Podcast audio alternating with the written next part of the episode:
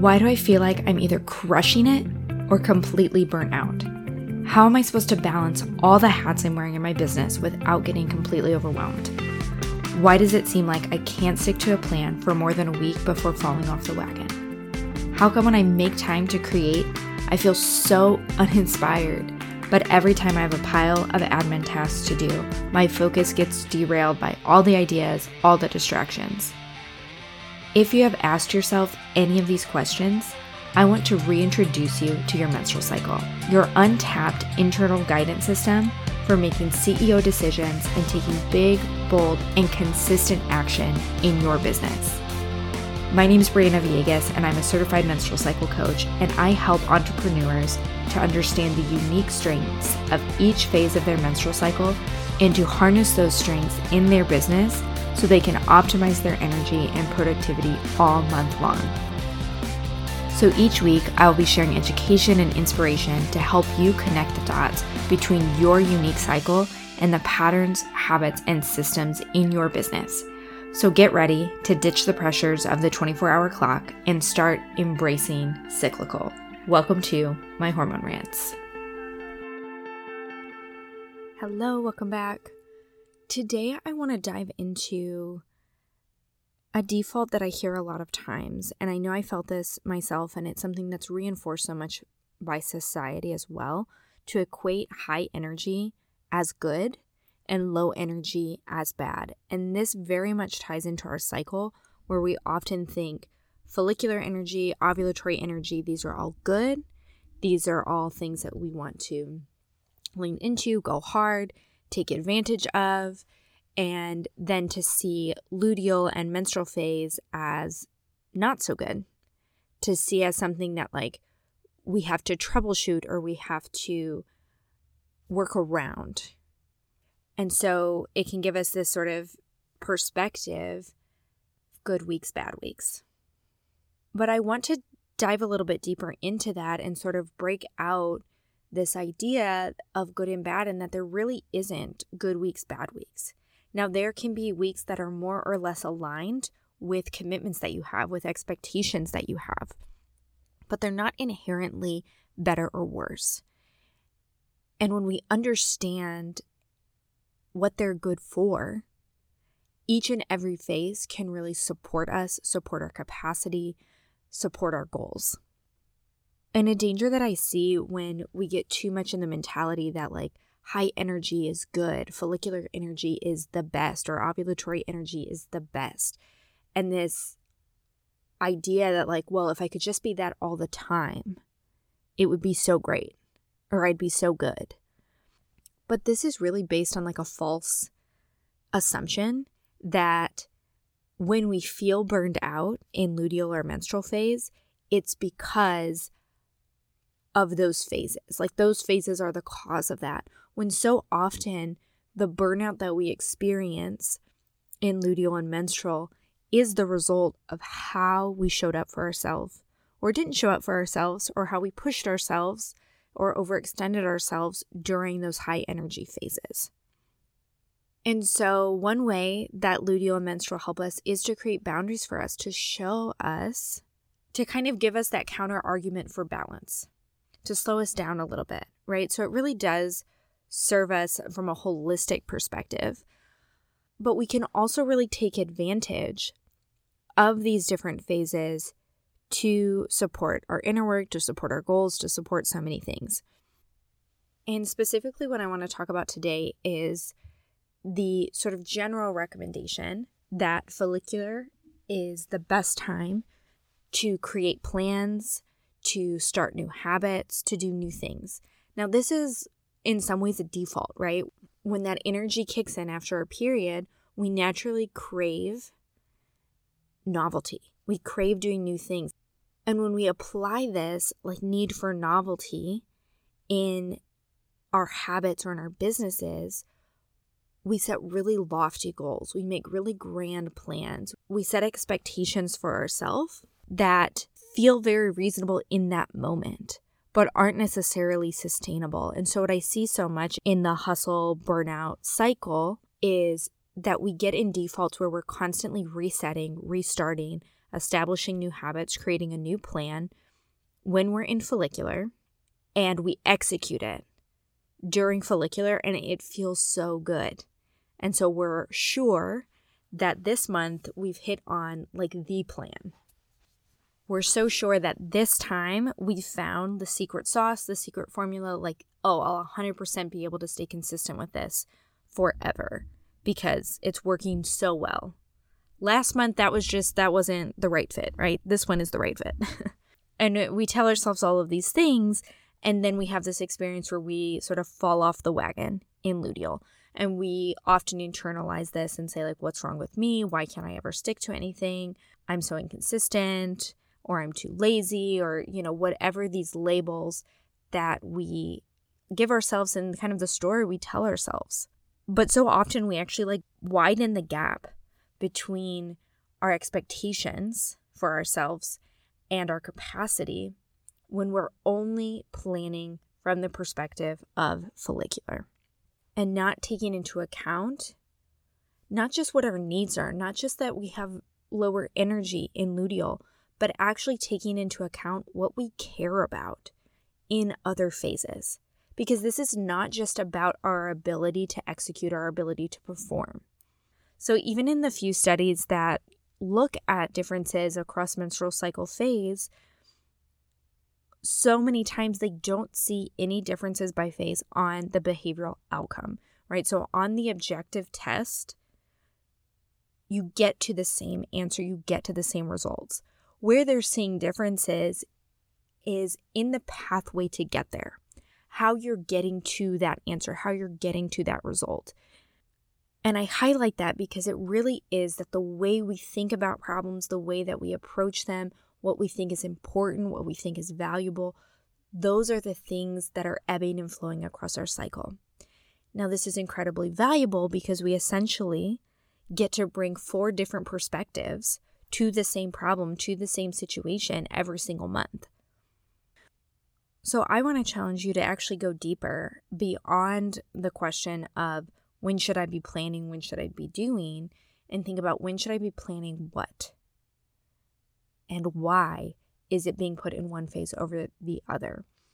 And this is where we get into the magic of personalizing the concept of cycle syncing into a practice, into a mindful somatic practice that serves you in every decision making process that you will ever find yourself in.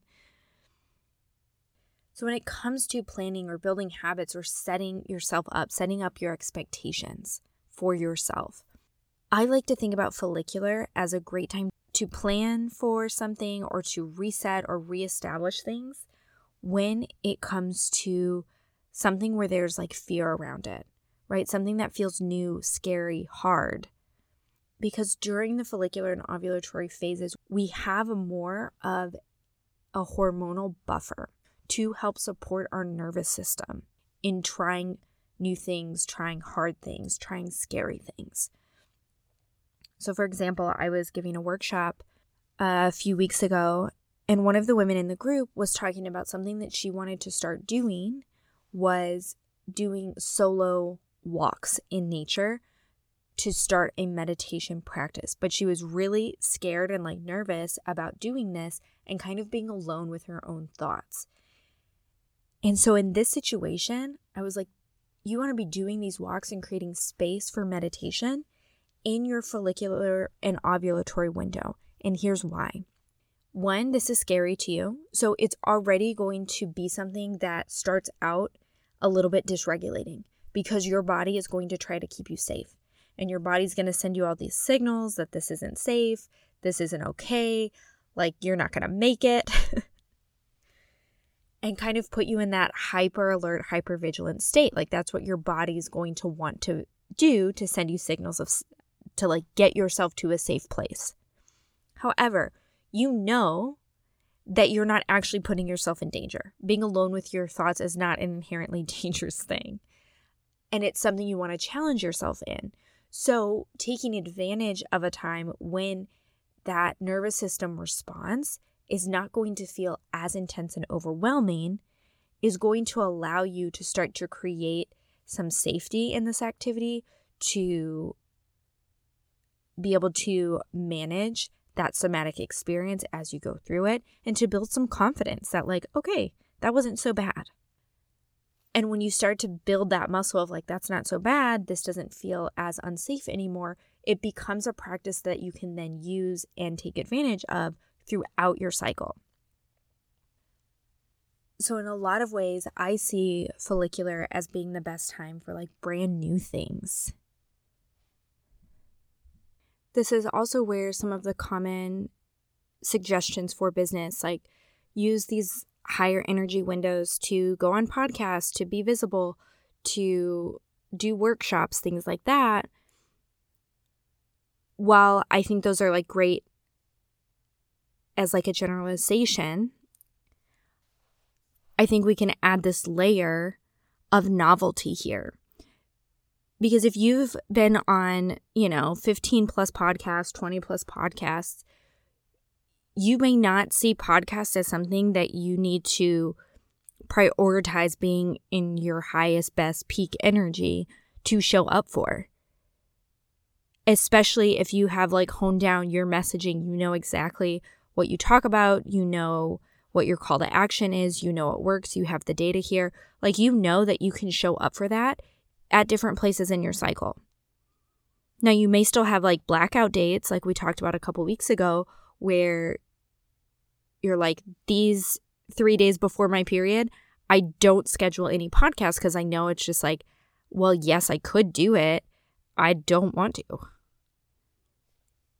But if it's your very first podcast, and you're nervous and you're not sure how it's going to go and you want that extra buffer and support for your nervous system to be the most present and like show up in your best energy, you get to take advantage of this.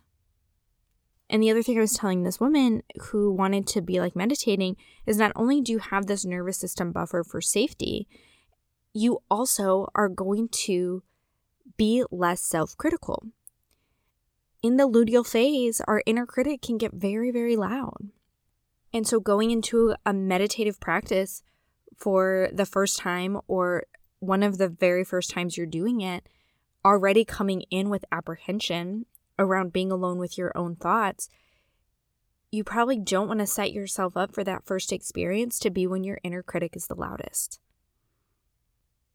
Because you want to build your skill of being in a meditative state, of being with yourself, in order to then be able to use meditation as a way to negotiate with that inner critic. But if you know that as soon as that first self critical thought comes up, like you're going to get triggered and be like, nope, nope, nope, I'm going home, I'm not doing this, you're not giving yourself the best chance at being able to develop that skill in that practice. And ultimately, I think this comes back to we like have such a strong belief that things are supposed to be hard. That if it's hard, that means like we're doing something right. Why do we feel like if something's easy, like we're cheating? This kind of brings me to the second concept of like, when do you want to be planning something or planning to do something in your luteal phase? Now, at the same goal setting workshop, there was another woman who wanted to kind of reset herself on creating her budget and sticking to it. Now, in this case, this wasn't the first time she'd created a budget. It wasn't the first time that she had like made this commitment to her, herself that she was going to be more conscious with her spending, stick to her budget, all of those things. What she was experiencing was that her default is to like, you know, everything will work out. And she's like, and it does. Like, it all works out in the end. Like, I figure it out. And so there was this kind of element of like avoidance. But also knowing that, like, that's not how I want to be moving through this. So in her case, I was like, one, if that's already your default to be like everything will work out, it always does, like it's it's fine, your follicular self does not believe you need a budget. And why should she? Like everything's worked out to this point, right? And so the idea of setting up some goal for yourself of like, okay, I need to set my budget and make this plan for myself during follicular when I really don't care about it and don't think it's important, you're making this hard for yourself. You're setting yourself up to fail in a lot of ways because it's not aligned with her goals or what she values or what she cares about. And what's likely to happen is you're going to set some budget that doesn't really feel that grounded or that meaningful, and then you're probably going to ignore it. And that's probably what's been happening, you know, month after month. And so here there's this component of like self trust. It's not just coming from a place of like, I'm scared to try this new thing. It's self doubt. It's saying, I don't know if I can actually do this. I don't know if I can be a conscious spender. I don't know if I can consistently engage with my budget and and stick to it. And so in this case I was like, well, which version of you cares about this budget? I can tell you 100% it's the Ludio version who is thinking about the details, who is caring about the fact that like we don't have the receipts for all of these purchases. We have clothes here that I bought and with the intention of returning and haven't returned them yet. And, you know, that's the version of you who's thinking about your spending as reckless and irresponsible. Not follicular version. She's just having the time of her life. She's just living her best life. And so, this idea of like when you're setting your budget, when you're doing this detailed work, when you're doing the things that feel tedious to your follicular version, you want to sit with this and have define your why, define your budget here and what it does is this creates the support for every version of yourself. When you lean in when it actually matters to you and you care about it and you plan for it then, you can also plan with your follicular version in mind, which means like here I'm going to set the budget, I'm going to set the the rules and the guidelines and the boundaries. Well, I care about those, but I'm going to do so in a way that allows like follicular version to feel spontaneous and free. And also, I'll let her off the hook. Like, she doesn't have to worry about the budget because it's already taken care of. And you know that that version who cares about having things in place, making sure everything tracks, like that version of you is coming back and we'll take care of it again this month.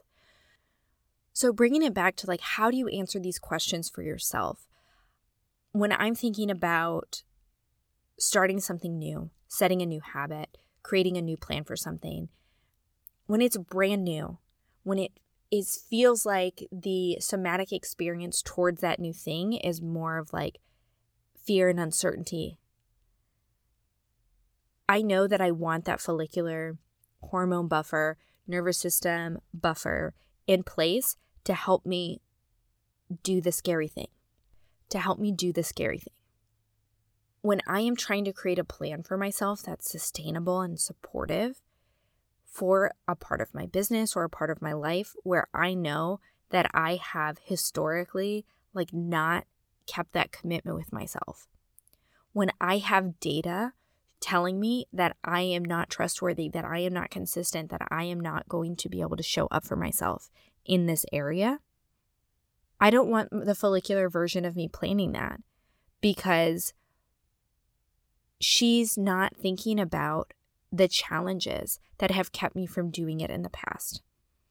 So, the person I want thinking about that and planning for me when I'm trying to stretch my capacity and my confidence in my ability to follow through and be trustworthy for myself, I want luteal version planning that because she's the one who's not going to let me off the hook and say, like, oh, yeah, like you'll figure it out, it'll be fine.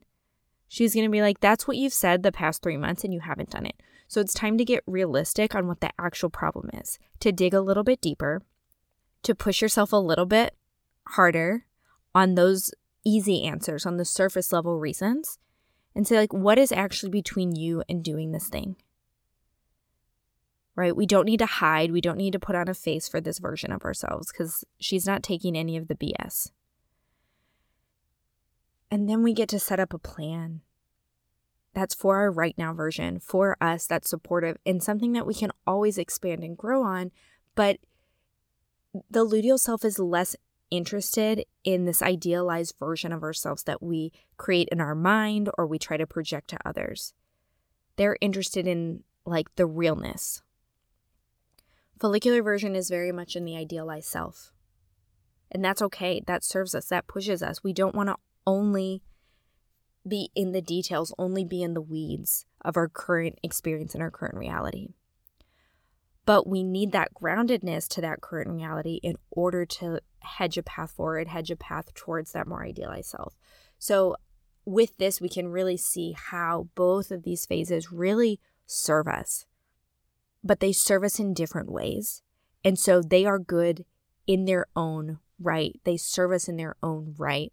And when we can appreciate that, we are able to take this practice so much deeper and get so much more out of it than just make all your plans in follicular.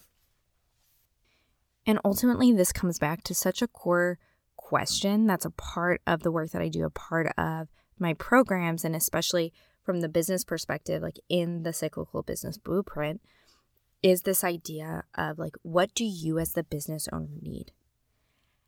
And the more that you are so clear on what you need in order to check the boxes, right? Because we know what our businesses need. That is and getting those answers of what our business needs is so much easier, right? Every coaching program out there, every course out there is essentially telling you the same things, right? Like lead generation, nurturing, visibility, like at the core, what our businesses need is all the same. And there might be different approaches or different methods to go about that, different strategies to get there, but we know the boxes that need to be checked. And so ultimately, where this work becomes so core and critical to your success is ultimately in what do you as the business owner need to take the action and the steps that check the boxes. And so when you're in tune with your experience to say, like, okay, when I think about doing this task, I'm avoiding it because I'm scared of failure, of running out of ideas, imposter syndrome, whatever it is, like there's fear there and uncertainty there. What does that version need? And I think having the ability to create safety in yourself in your body in order to take the action is huge for facing those scary things. When you're looking at something that you need to face in your business, something that maybe you've been putting your head in the sand and you've been avoiding for a long time, and it's time to get real about why is this so scary for me? What is the either limiting beliefs, the mindset blocks, the things that I've carried over from childhood, maybe inner child things that you haven't healed? Like, what is the actual thing that is keeping me from showing up for myself? What is it that I'm actually avoiding? When you're ready to get to that level of realness and face that and do that inner work, that is your luteal and menstrual energy. And the beautiful part about knowing what you need is it creates so much clarity around where to be looking for solutions. Because sometimes the answer and the solution is inside of us. Sometimes it's saying, like, oh, this is a limiting belief problem.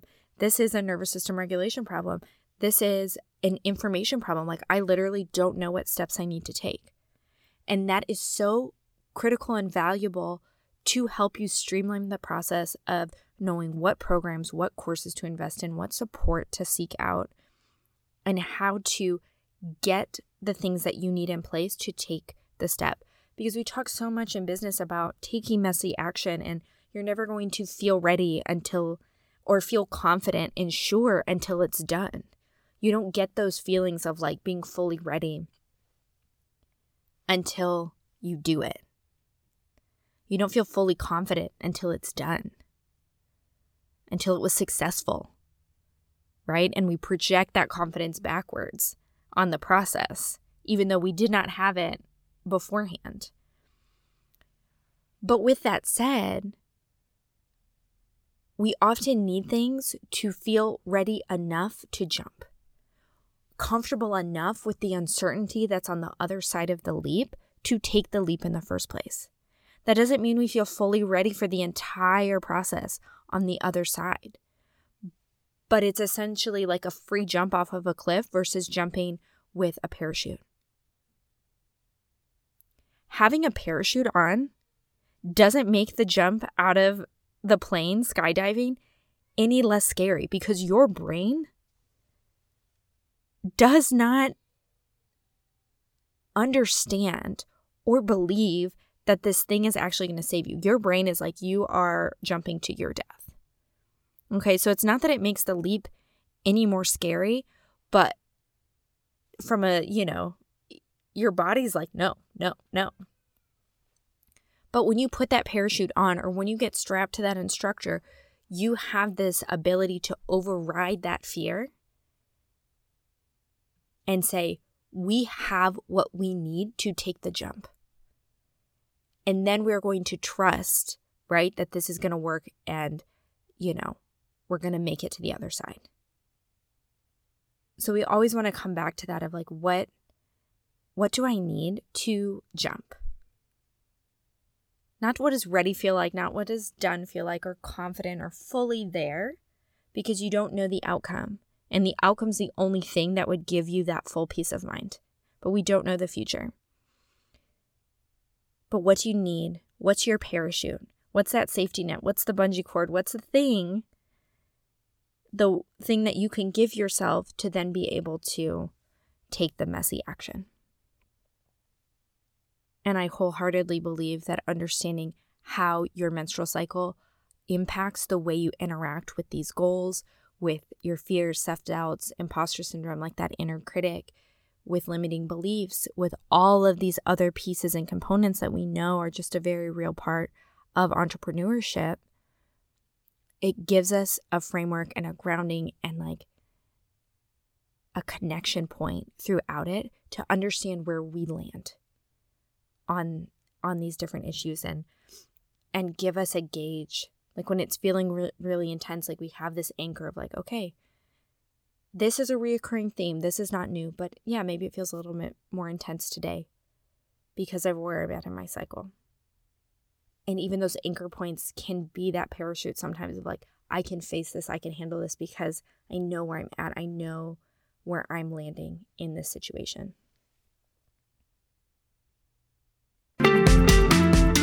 Thank you so much for listening. If you want more great episodes like this one, subscribe on iTunes, follow on Spotify, or wherever you listen, and be sure to share with someone who could also benefit from this information. And if you want to learn more about how I can help you stop normalizing your symptoms and start optimizing your experience, head to BrianaVillegas.com or find me on Instagram at Briana Coaching.